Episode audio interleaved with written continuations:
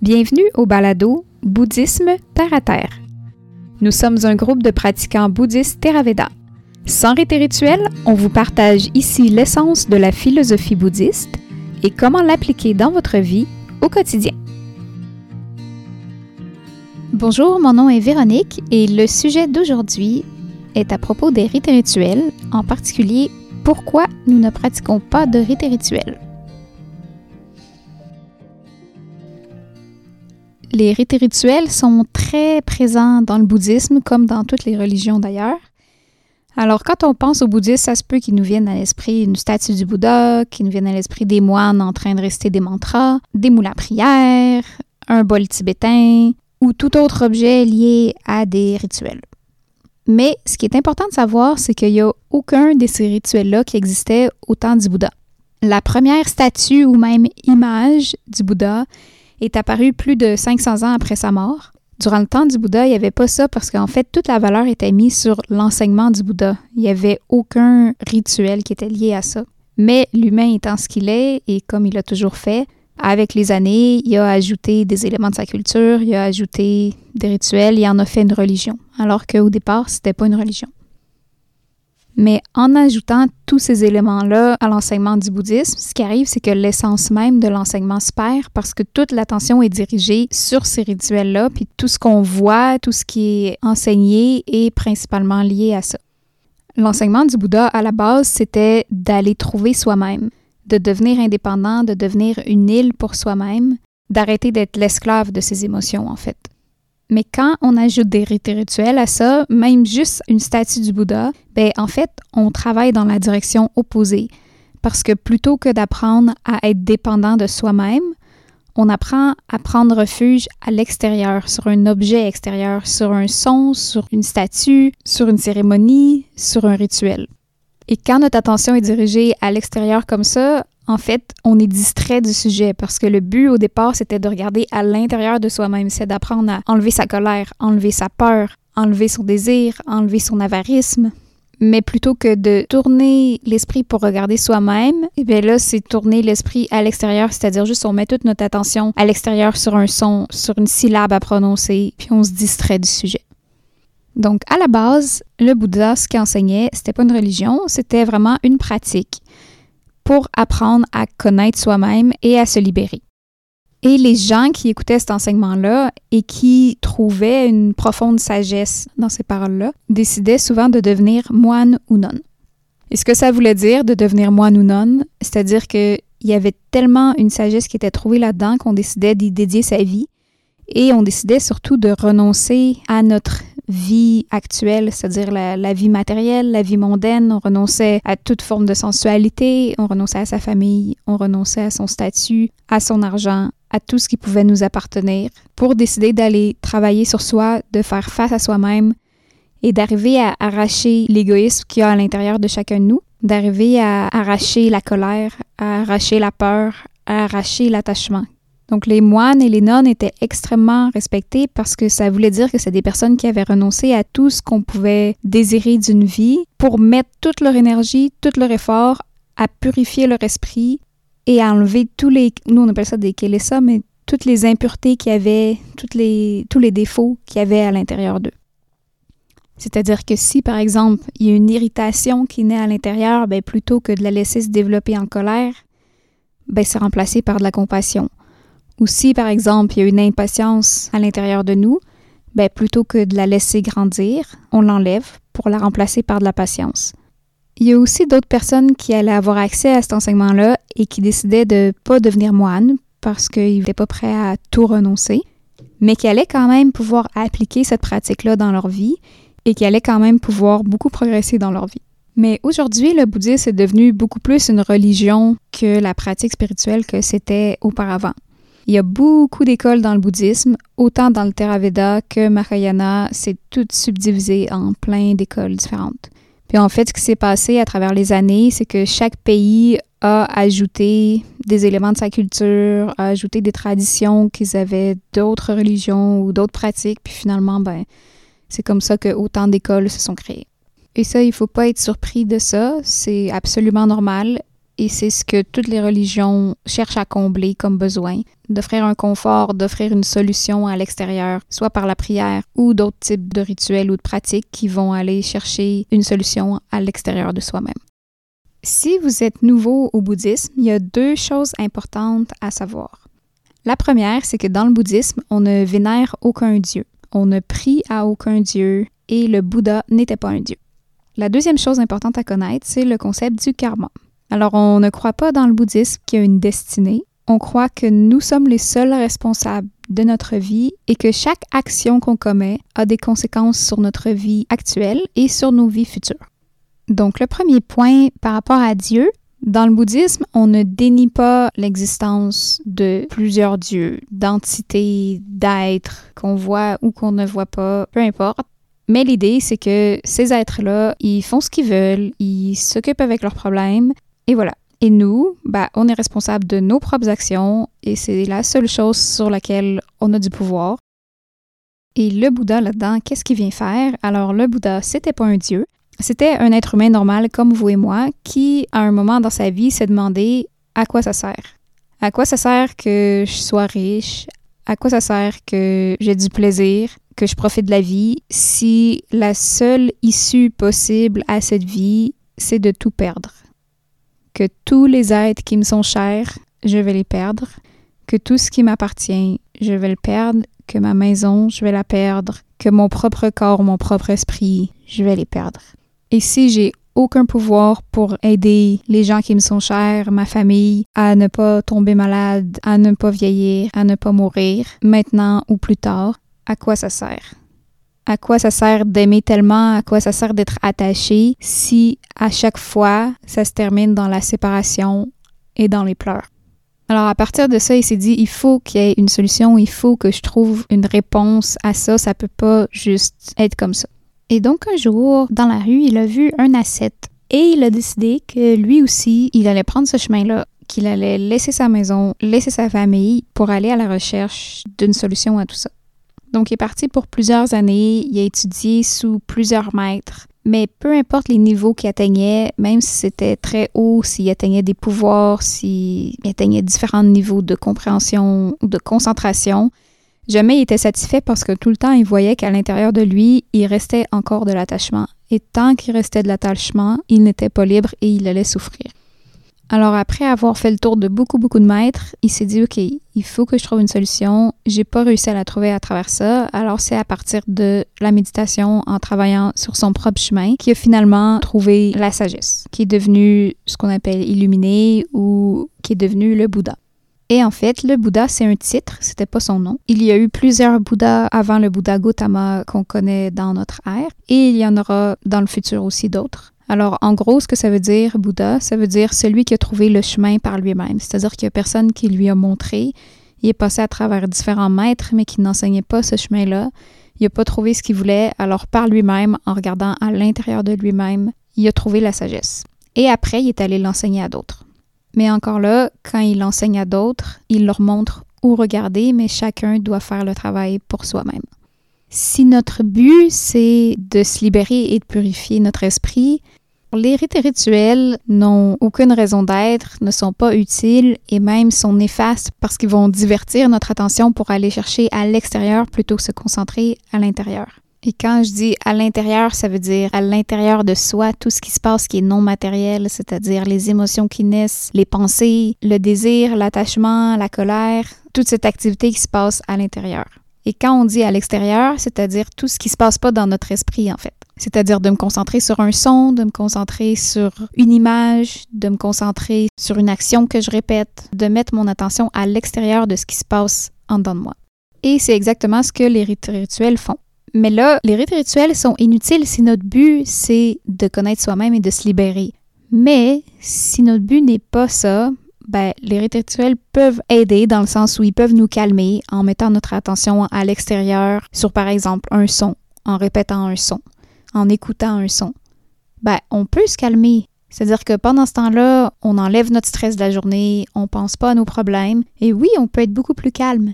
C'est juste que le problème, c'est qu'une fois que ça se termine cette séance de méditation, par exemple, sur un son, ce mantra, ben immédiatement, toutes nos inquiétudes reviennent, tous nos problèmes reviennent, il n'y a rien qui est réglé, il n'y a rien qui est arraché à l'intérieur. C'est juste une période où on peut décompresser pour ensuite retourner dans le problème.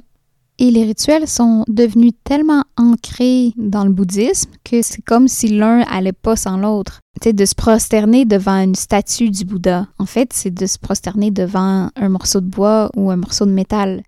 Que ça allait la forme du Bouddha ou que ça allait la forme d'un meuble. Les deux, c'est la même chose, puis ça va jamais développer de sagesse de se pencher devant un meuble pareil comme se pencher devant un morceau de bois, un morceau de métal en forme de Bouddha, ou par exemple de réciter des textes en pali, le pali, c'était la langue qui était parlée au temps du Bouddha. Donc les écrits sont encore en pali, mais il n'y a plus personne qui parle le pali. Alors ça revient juste à répéter des syllabes. Si c'est des syllabes qui portent aucun sens, ben, il n'y a aucune sagesse qui est transportée dans ces mots-là en pali. La sagesse, c'est s'il y a une signification derrière qui peut être comprise, mais juste des sons. Des sons, c'est jamais sacré. Des sons, ça porte jamais la sagesse.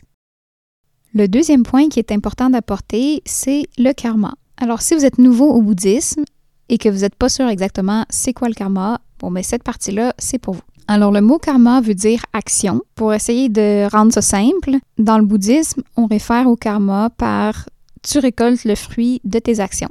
Alors, un exemple très simple qu'on aime bien donner, si tu plantes une semence de tomates, tu peux t'attendre à récolter des tomates.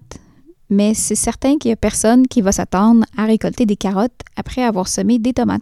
C'est super facile à comprendre quand c'est quelque chose de matériel, mais quand c'est quelque chose d'immatériel comme les intentions derrière nos actions, ben là, c'est beaucoup plus compliqué de le voir. Mais dans le bouddhisme, on croit que c'est exactement la même chose. Alors, toutes les actions qu'on fait vont amener des résultats dans cette vie et dans les prochaines. Je vais donner un exemple super simple, ça s'applique pas tout le temps, c'est juste vraiment pour donner une idée très grossière du concept du karma, mais c'est pas toujours des résultats directs comme ça. Alors, l'exemple simple, je suis fâchée, je suis impatiente et je me mets à crier après les gens autour de moi. Alors, ça c'est mon action. C'est quoi mes résultats? Alors, j'ouvre une petite parenthèse. Dans le bouddhisme, on a trois types d'actions. C'est divisé en trois niveaux. Donc, les actions en pensée, les actions en parole et les actions physiques. Donc, je reviens à mon exemple. J'étais fâchée, impatiente et je me suis mis à crier sur les gens autour de moi. Est-ce que je peux m'attendre que les gens vont éprouver du respect pour moi, vont vouloir m'inviter chez eux pour devenir leurs amis, par exemple? Non. Alors, si je me mets à crier sur tout le monde et à être impatiente, ben, les résultats que je peux m'attendre de recevoir, c'est des mauvais résultats. Et c'est-à-dire, par exemple, des actions en pensée, c'est-à-dire les gens vont penser en mal de moi, par exemple. En action verbale, ben, peut-être qu'il y a même des gens qui vont me répondre, puis qui vont me remettre à ma place, et qui vont me parler mal à moi aussi et action physique, mais peut-être même qu'il y a de la violence qui va résulter de mon action. Et la même chose de l'autre côté, si j'agis avec gentillesse et générosité, bah, généralement, je peux m'attendre à obtenir de bons résultats. C'est-à-dire que les résultats en pensée, ben, peut-être que les autres vont justement éprouver du respect ou éprouver de l'amitié pour moi. Peut-être qu'ils vont me remercier en parole si j'ai fait quelque chose de bien envers eux. Et peut-être en action, par exemple, qu'ils vont m'inviter à aller manger chez eux et à développer une amitié. C'est deux exemples ultra simples, mais c'est juste pour montrer que c'est logique aussi. C'est pas juste logique au jardin, c'est logique aussi dans la vraie vie que quand on agit avec des bonnes actions, on reçoit aussi de ces actions-là. Mais le karma n'est pas toujours direct, c'est-à-dire qu'il y a des choses qu'on a fait dans des vies passées et qu'on va devoir payer pour dans plusieurs vies à venir bonnes ou mauvaises. Et quand il y a des événements qui nous arrivent, bons ou mauvais, on ne sait pas nécessairement de où ça vient, de quand ça vient. Et c'est pas immédiat les résultats, ça peut venir beaucoup plus tard. Mais ce qui est important de comprendre, c'est que chaque action qu'on pose, c'est une semence qu'on plante. Et que les actions qui comptent, c'est pas seulement les actions physiques, c'est nos paroles aussi et c'est nos pensées. Évidemment, les trois différents niveaux d'action ont aussi des résultats à différents niveaux. C'est-à-dire que si je suis en colère, mais que je dis pas un mot et que je pose aucune action, ben c'est quand même mauvais d'être en colère, mais c'est pas aussi mauvais que si j'avais agi sur cette colère-là. Et c'est là que la méditation vient prendre toute son importance. Parce que cette colère-là qui est à l'intérieur, mais n'importe quelle émotion, pas que la colère, ça peut être la jalousie, ça peut être la peur, ça peut être la tristesse, que cette émotion-là arrête d'être le maître de notre esprit, qu'on arrête d'être l'esclave de cette émotion-là, qu'on soit capable de l'enlever. Et c'est par la méditation, en apprenant à observer son propre esprit, en apprenant à connaître soi-même, qu'on va arriver à faire ça, qu'on va arriver à enlever cette colère-là avant même qu'elle devienne la colère, quand c'est juste au niveau d'une irritation avant qu'elle ait grandi. Et donc, nos actions vont donner des résultats dans cette vie et dans les prochaines. Et si vous n'êtes pas convaincu qu'il y a une vie après, ben, c'est pas grave. Il faut juste se questionner qu'est-ce que je veux créer dans cette vie-ci et agir en conséquence de ça. Mais le plus important à comprendre du karma, c'est que on est héritier de nos propres actions. On ne peut pas changer ce qu'on a fait dans le passé, mais à partir de maintenant, on peut corriger toutes les nouvelles actions qu'on fait. Donc dans le bouddhisme, on ne croit pas à la destinée, on croit qu'on crée nous-mêmes notre propre futur par chaque action qu'on commet. Et c'est pour ça que ça sert à rien, en fait, pour les bouddhistes de prier à Dieu, parce que Dieu a aucun pouvoir sur notre karma. Il peut pas changer rien à propos de notre karma on est les seuls à pouvoir corriger nous-mêmes pour faire des meilleures actions pour pouvoir changer notre futur. C'est un peu comme si on avait une crevaison dans notre pneu d'auto. Ça, c'est notre problème. Et là, on s'attendait qu'en priant au mécanicien, la crevaison allait se réparer par elle-même. Ou on s'attendait qu'en se prosternant devant le livre de mécanique, la crevaison allait disparaître. C'est un peu une illustration pour montrer comment, avec la religion, on pense que en priant à Dieu ou en se prosternant, en faisant un rituel, ça allait régler notre problème. Mais la seule façon de régler notre crevaison, c'est d'aller faire la job. Donc la même chose, tu peux pas trouver la sagesse si toi-même tu fais pas le travail en dedans sur toi-même. Donc le travail de la personne qui a la crevaison, c'est-à-dire, qu'est-ce que le Bouddha y enseigne à faire finalement? C'est d'aller faire face à soi-même, de rencontrer soi-même pour pouvoir enlever toutes les impuretés qu'il y a dans notre esprit, enlever l'attachement et arrêter d'être un esclave de toutes les émotions qui naissent à l'intérieur. Mais pour arriver à faire ce travail-là, il faut être prêt à faire face à soi-même. Et le karma, ça nous aide aussi à accepter les difficultés qui arrivent dans notre vie parce qu'elles ne semblent plus injustes on comprend que tout ce qui nous arrive, en fait, c'est notre faute, puis c'est nous qui avons fait quelque chose dans le passé pour mériter ce qu'on vit aujourd'hui. Et quand on comprend le karma, ben, on comprend que tous les rituels, les prières, dans le but d'avoir de la chance, dans le but de gagner de l'argent à la loto, dans le but d'avoir des bons résultats à son examen, dans le but d'obtenir la santé, pour nous, pour de la famille, dans le but de trouver l'âme sœur ou dans le but de combler n'importe quel désir qu'on pourrait avoir, ben en fait, il n'y a aucune chance que ça fonctionne, parce que c'est que nos actions qui ont le pouvoir de décider de notre futur. Mais là, une grande incompréhension dans le bouddhisme d'aujourd'hui, c'est que les rites rituels créent un bon karma. Donc, on veut créer un bon karma, on veut faire des bonnes actions, alors on fait des rites rituels. Mon premier contact avec le bouddhisme dans ma vie, c'était euh, il y a assez longtemps. J'ai fait un voyage dans une communauté tibétaine en exil en Inde. Et chez les Tibétains, les moulins à prière, c'est quelque chose de très présent. Et là, je donne cet exemple-là parce que je le connais bien et j'ai en contact avec lui, mais il y a tout autant de rituels dans Theravada. Alors, les moulins à prière, c'est quoi? C'est un bâton avec un genre de cylindre sur le top qui a un mantra de gravé dessus. Par exemple, Om Mani Padme Hum en tibétain, qui est le mantra de la compassion. Et là, l'idée, c'est qu'on tourne, on donne un swing sur le bâton, ce qui fait tourner le moulin. Donc, à chaque tour, si j'ai Om Mani Padme décrit dessus, ben, c'est comme si je gagnais un point de mérite, parce que là, j'ai pratiqué la compassion, ou j'ai récité une parole sacrée Om Mani Padme. Mais là, le moulin à prière, son but, c'est qu'à l'intérieur de ce cylindre-là, il y a plein de petits papiers écrits Om Mani Padme. Ce qui fait que plutôt que juste dire Om Mani Padme si en même temps je tourne mon petit moulin, puis qu'il y a 200 papiers dedans, je fais 200 bonnes actions en même temps plutôt qu'une. Mais là, encore mieux, si on va au monastère, il y a des murs complets avec des espèces de moulins géants. C'est comme des cylindres géants où il y a je sais pas combien de milliers de petits papiers par moulin. Et là, on a juste à marcher et faire toucher sa main à ces cylindres-là qui tournent. Donc, en marchant, ben, on peut faire tourner peut-être, euh, je sais pas moi, 20 ou 50 méga cylindres avec, disons, 10 euh, 000 papiers dans chacun qui vont faire euh, trois tours chacun. Donc là, je vous laisse faire la mathématique, mais ça vous dit en dedans de une minute combien de bonnes actions vous êtes capable d'accumuler. Mais là, le problème, je vous le dis tout de suite, c'est que c'est un rituel, mais ça ne crée pas un bon karma. Alors, pour faire une bonne action, il faut travailler sur une qualité. Il faut enlever un défaut.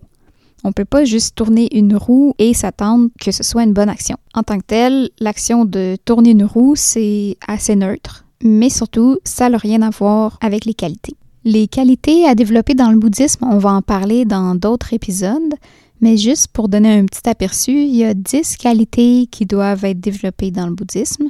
Alors je les nomme, puis on les expliquera une autre fois. Donc la générosité, la moralité, la renonciation, l'effort, la patience, l'honnêteté, la détermination, la compassion et l'équilibre.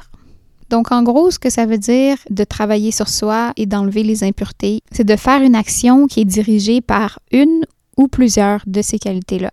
Et ce qui est intéressant, mais qu'on ne se rend pas tout le temps compte, c'est qu'on peut aussi le travailler dans le sens opposé, c'est-à-dire quand on voit un défaut à l'intérieur, on l'enlève. Et ça revient au même que travailler une qualité, parce que si, par exemple, arrive un moment où je suis impatiente et que je décide d'enlever, de laisser tomber cette impatience-là, bien, automatiquement, je suis en train de travailler la patience parce que quand j'enlève l'impatience, ben, c'est que je mets la patience. Ou si, par exemple, je vois, oh, la paresse qui veut rentrer à l'intérieur de moi, qui veut prendre la place, oh, ben, je vais pas la laisser prendre la place. Alors, j'enlève la paresse, ben, qu'est-ce que je mets? Automatiquement, je mets l'effort. Parce que si j'enlève la paresse, c'est que j'ai mis l'effort. Donc, on peut travailler en regardant en dedans quels défauts sont en train de prendre la place et en les enlevant. Et nécessairement, ça aussi, c'est faire une bonne action.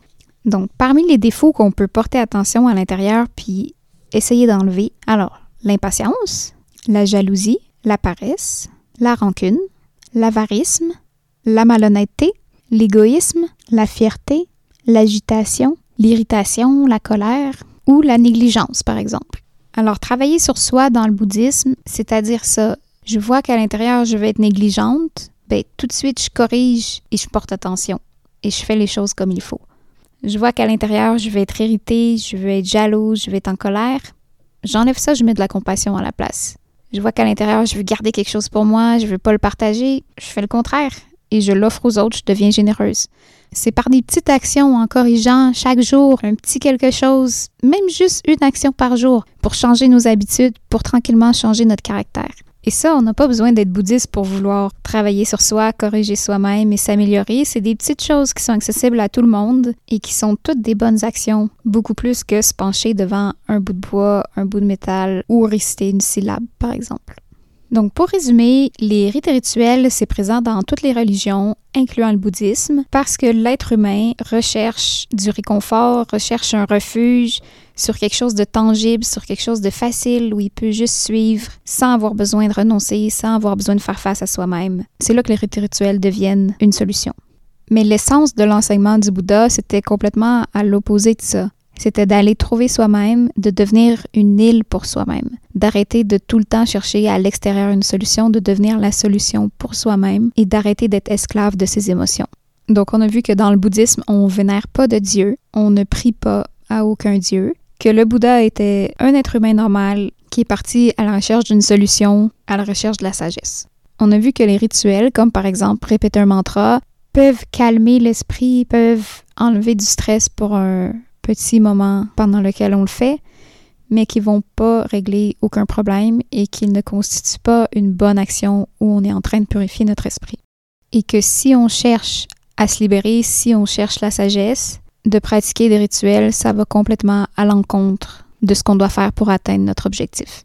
Ensuite, on a vu ce que c'était le karma et qu'on est héritier de nos propres actions, que chaque action qu'on pose a des répercussions dans cette vie et dans les prochaines on a vu qu'il y a trois niveaux d'action. Il y a les actions en pensée, les actions en parole et les actions physiques. Et nécessairement, les actions physiques et les paroles viennent toujours d'abord d'une action en pensée. Ça commence toujours par les pensées, puis après, ça peut aller jusqu'à la parole, ça peut aller jusqu'à une action physique. Et que donc, pour corriger le problème, il faut corriger à la base, c'est-à-dire au niveau des pensées. On a vu qu'il n'y a pas de destinée dans le bouddhisme, qu'on est responsable de ce qui nous arrive car ce qui nous arrive est le résultat de nos actions.